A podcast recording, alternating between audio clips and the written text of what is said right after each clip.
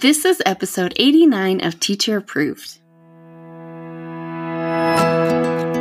You're listening to Teacher Approved, the podcast helping educators elevate what matters and simplify the rest. I'm Heidi. And I'm Emily. We're the creators behind Second Story Window, where we give research based and teacher approved strategies that make teaching less stressful and more effective. You can check out the show notes and resources from each episode at secondstorywindow.net. We're so glad you're tuning in today. Let's get to the show. Hey there, thanks for joining us today. In today's episode, we're talking all about hallway procedures and sharing a teacher approved tip for beginning with the end in mind. We start our episodes with a morning message just like we used to do at morning meeting in our classrooms. This week's morning message is What is a prompt you give to your students before walking in the hall? And we got some really awesome responses from our community. Cindy said for the lower grades, she likes My hands are by my side. I'm standing straight and tall. I'm looking forward. Got a bubble. I'm ready for the hall. And Maggie said, I'd like to sing a little song along with the tune to I'm a Little Teapot. Are you going to sing Yeah, it? of course I got the song one. Right. Uh, You, you don't have to sing it. We know the tune if you just want to read I'm it. a big second grader, big and tall. Here is my quiet sign for the hall. When I'm in the hallway, you won't hear me shout. I'm responsible without a doubt. Well done. yeah, I wouldn't use that one. No offense, Maggie. if maybe if you're a more fun teacher. yep. Okay, help me out with this one, Heidi. Cynthia said, eyes facing, Forward, hands by your side, voices. off. I like that kind of call and response. And Kate said, I'm in second. No talking. Just walking, keep our hands to ourselves. Kim said, We say, My hands are hanging by my side. I'm standing straight and tall. I'm standing very quietly. My eyes are looking straight ahead. I'm ready for the hall. April said, Show me a shine line. And then shine stands for S is for stand straight, H is hands at your sides, I is in your place, N is no noise, and E is eyes forward. Doug said, Fourth grade teacher here. I say set, they say hit. I've used this for 20 years. First time I used was for my varsity football players to get them to be quiet and listen. It worked well. And I bet if it works for football players, it will work for fourth graders too. Emily said, My favorite was call and response. So I would call out, A sixth grade line is, and my class would respond back, straight and silent. Love it. Nancy said, I've used ready, set, you bet with second through fourth graders. I like that, short and sweet. Tylena said, We will enter the hallway when our voices and our line are hallway ready. And Karen said, hands at your sides, eyes front, mouth closed. When we start walking, don't start talking. Love a rhyme when it comes to the hallway. We'd love to have you join the conversation over in our teacher approved Facebook group. So, if you were to list your five most important classroom procedures, would hallway procedures make the cut? Ooh, well, my attention signal would probably be number one. and strong procedures for starting and ending the day are critical for my sanity as a teacher. Hallway procedures are important, but I don't know if they would crack the top five on my list. Yeah, I I agree. It makes sense that if student learning is the point of school, then we should put our efforts into the procedures and expectations that make teaching and learning possible. But have you ever considered that a class's hallway behavior is a crystal ball for predicting how much teaching and learning actually happens in a classroom? Whoa. I read about this recently and I kind of haven't been able to stop thinking about it. The idea is that students who are walking quietly in line are showing that they respect their teacher and that they can follow directions. Well, that does make sense. I know when I see a class acting rowdy in the hallway, my first thought isn't, I bet that class really maximizes their learning time. That's because how students approach basic procedures like walking in line tells you exactly how they approach more important procedures like, you know, actually reading during reading time. I think some teachers might hear that and think, well, my class may not be great in the hallway, but I hold them to high standards where it counts. But that is not how high standards work. Right. You can't expect your students to follow your directions when it's really important. I'm making air quotes, you can't see that, but really important if you don't expect them to follow your directions when it's kind of important. Telling your class to be quiet in the hallway, but not holding them accountable for meeting that expectation is, in effect, telling them that they don't have to be quiet in the hallway and what you say doesn't matter. And if what you say about the hallway doesn't matter, at least in your students' minds, why do they need to respect your standards when they're in the classroom? This has a real impact on how well they pay attention during lessons, how well they participate in group work, how responsible they are with school materials, and how well they focus on their assignments. And doing those things poorly has a negative impact on how much students learn. Plus, keep in mind all of the wasted learning time that happens if your students return to your class riled up instead of ready to learn. You know how that goes. You have to spend so much time refocusing your class before you can continue with your day. And that is a huge drain on your time and your energy. Mm-hmm. If you consider the lost learning, wasted time, and drained energy that poor behavior costs, it's clear to see that having high standards all of the time is actually easier than only having high standards when you think it matters. And just to be clear, we're talking about having high standards, not high pressure. Yeah, having high standards for your students' hallway behavior means you can get to lunch without disturbing other classes, or touching things on the wall, or losing anyone on the way. it's not Captain Von Trapp in The Sound of Music blowing his whistle and having a military precision line march their way to the cafeteria. Although, honestly, some days I really wanted that whistle. I can hear the whistle in my head right now. So, if hallway behavior is our crystal ball, how do we ensure that it's predicting classroom success and not classroom failure? Well, you need four plans. We love a list, so we've got four here for you a plan for what needs to happen, a plan for preventing problems, a plan for dealing with the problems that still arise, and a plan for teaching and practicing what should happen. So let's start with our first plan what needs to happen. Before students can follow your directions, you have to have a clear understanding of what they should be doing. You need to know what the expected hallway behaviors are. If students can't talk in the halls, can teachers talk in the halls? In the classroom, where will students line up? Will you have one line or two lines? Will you use line leaders? Is the line leader assigned? If so, how? Do students line up in an assigned order? If so, what order? And that's before you even take a step into the hallway. As we've discovered with most procedures, there's a lot more to consider than you ever really realized, and that is for sure true with hallway procedures.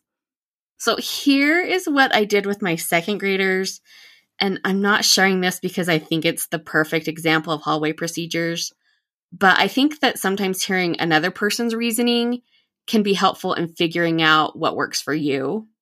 So, my expectation, my plan for what I wanted to happen was that the students would walk quickly and quietly without stopping or touching things or other kids. Since they were supposed to be quiet, I really tried not to talk in the halls either, but that just wasn't always possible. If another teacher needed to ask a question or I passed a parent or something, I just felt like a huge jerk if I was just nodding and pointing instead of responding. Right? I did my best. It was fine. We survived.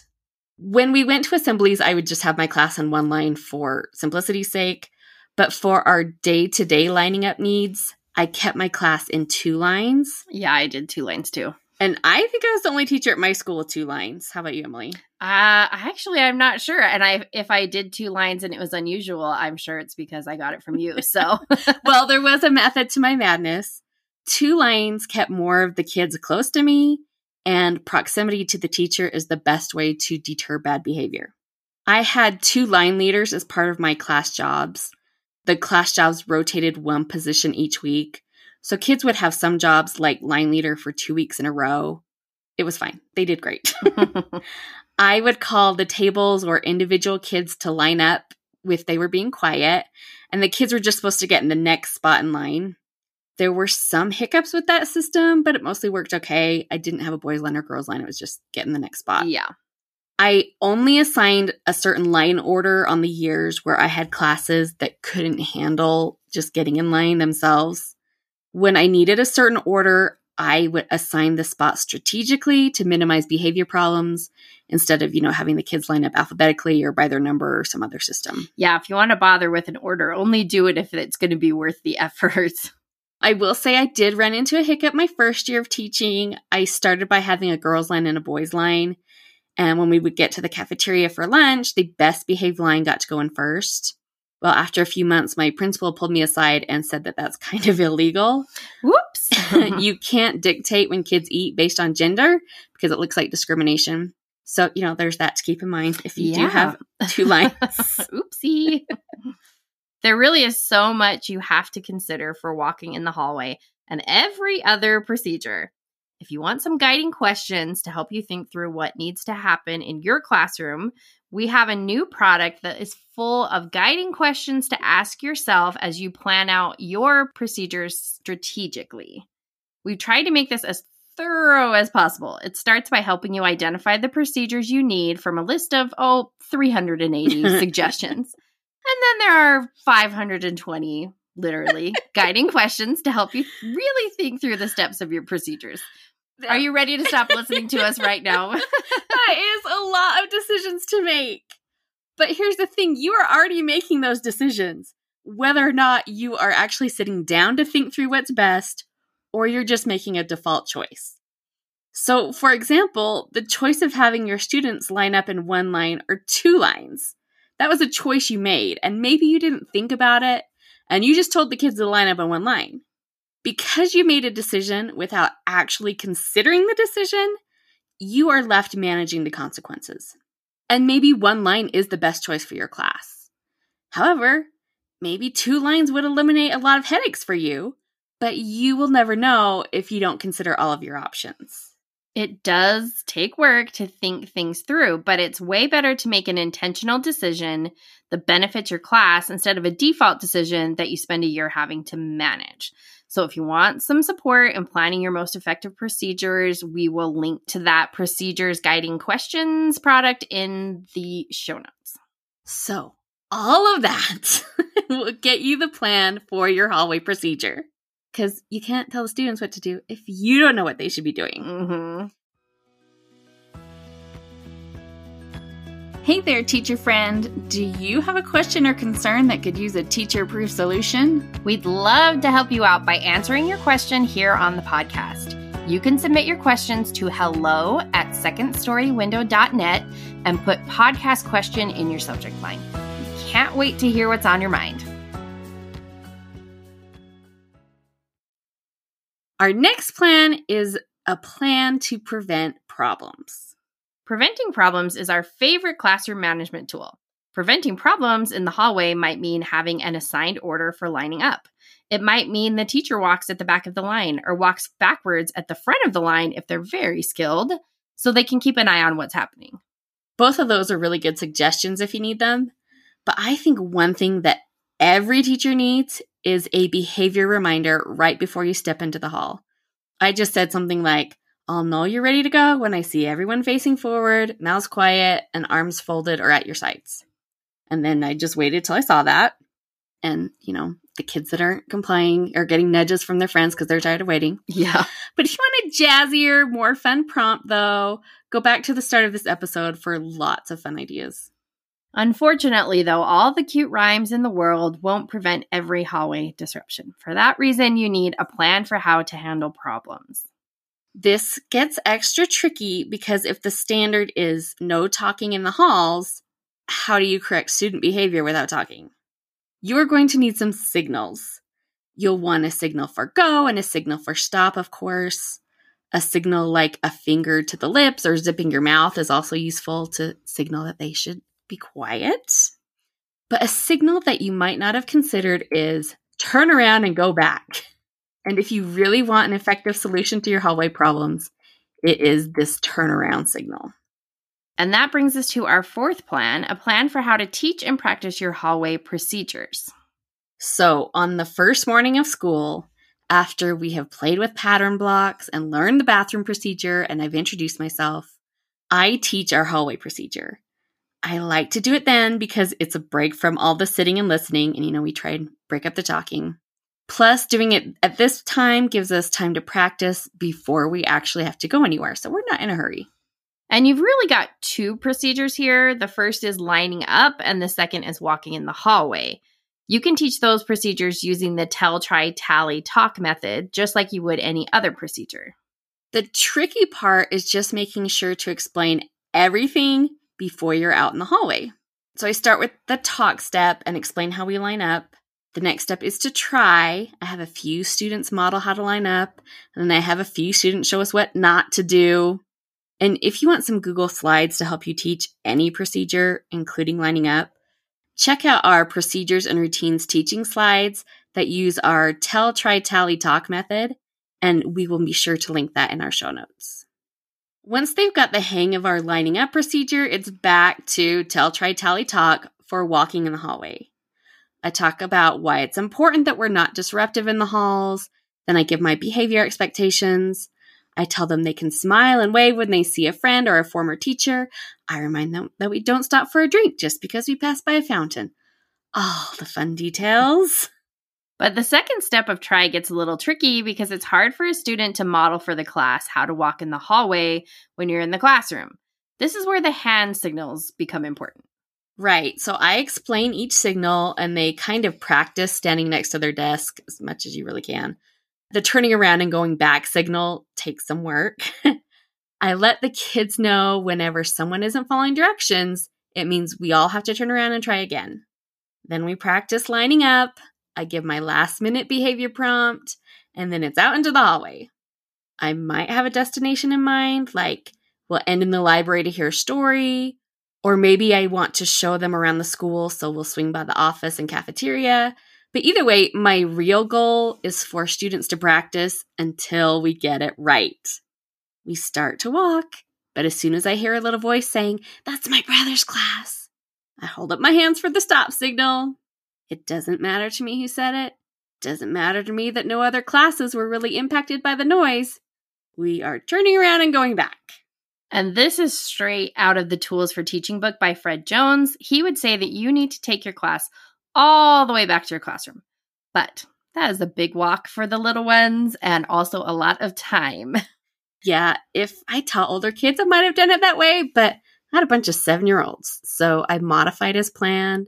I kind of like my signal for turnaround was I moved my index fingers in circles like I was like a flight attendant to signal that the kid should turn around. And the end of the line now became the front of the line. And then I would just quietly say, Go. I know I'm talking in the halls. What can you do? I would stay where I was until the kids had walked what I considered to be an annoying distance. And then I'd quietly say, Stop. the kids would stop, turn around, and then I'd gesture for them to walk toward me. Once they got to me, I'd give them the long teacher look. Hmm, like, I know you can do this, so I better not hear any more talking. But I really tried to stay upbeat and calm. This is our first day of school after all. I wanted them to know that I expect mistakes will happen. And when they do, it's not a big deal. We just fix them. And then we continued on our walk until I heard another voice or someone touched a hallway display. And guess what we did? We turned around and tried again and again until we got it right. If the other kids are annoyed at having to keep practicing, acting up in line becomes very uncool. And while we're cutting down on the goofing off, we are also increasing impulse control. When kids learn that they can't blurt out random comments in the middle of the hallway, they're developing the skills to keep from blurting out in the middle of a lesson, which of course we all want. but perhaps most importantly, this teaches the kids that they need to respect the boundaries. Fred Jones explains it this way Through simple practice to mastery, you are signaling to the students by your investment of time and energy that this piece of behavior is important. And you are teaching the students that you are the living embodiment of two timeless characterizations of a teacher I say what I mean, and I mean what I say, and we are going to keep doing this until we get it right. It is only through training such as this that students learn to take you seriously. They learn that when you say something, they need to listen. I love Fred Jones. He's got the best quotes. He knows what's up. Hallway procedures have a bigger impact on classroom success than you might expect. So it's important to take your time making a plan for exactly what needs to happen, making a plan for preventing problems with a behavior prompt, making a plan for dealing with the problems that still arise with your hallway signals, and making a plan for teaching and practicing excellent hallway behavior. That is a lot to consider. That's probably why no one thinks hallway procedures are the most fun part of teaching. But we can add a little bit of fun to those dry procedures. Make sure to listen to our episode coming out on Thursday, where we share several ways to sprinkle in some surprise and delight to your boring hallway walking. And we would love to hear your thoughts on how you teach your hallway procedures.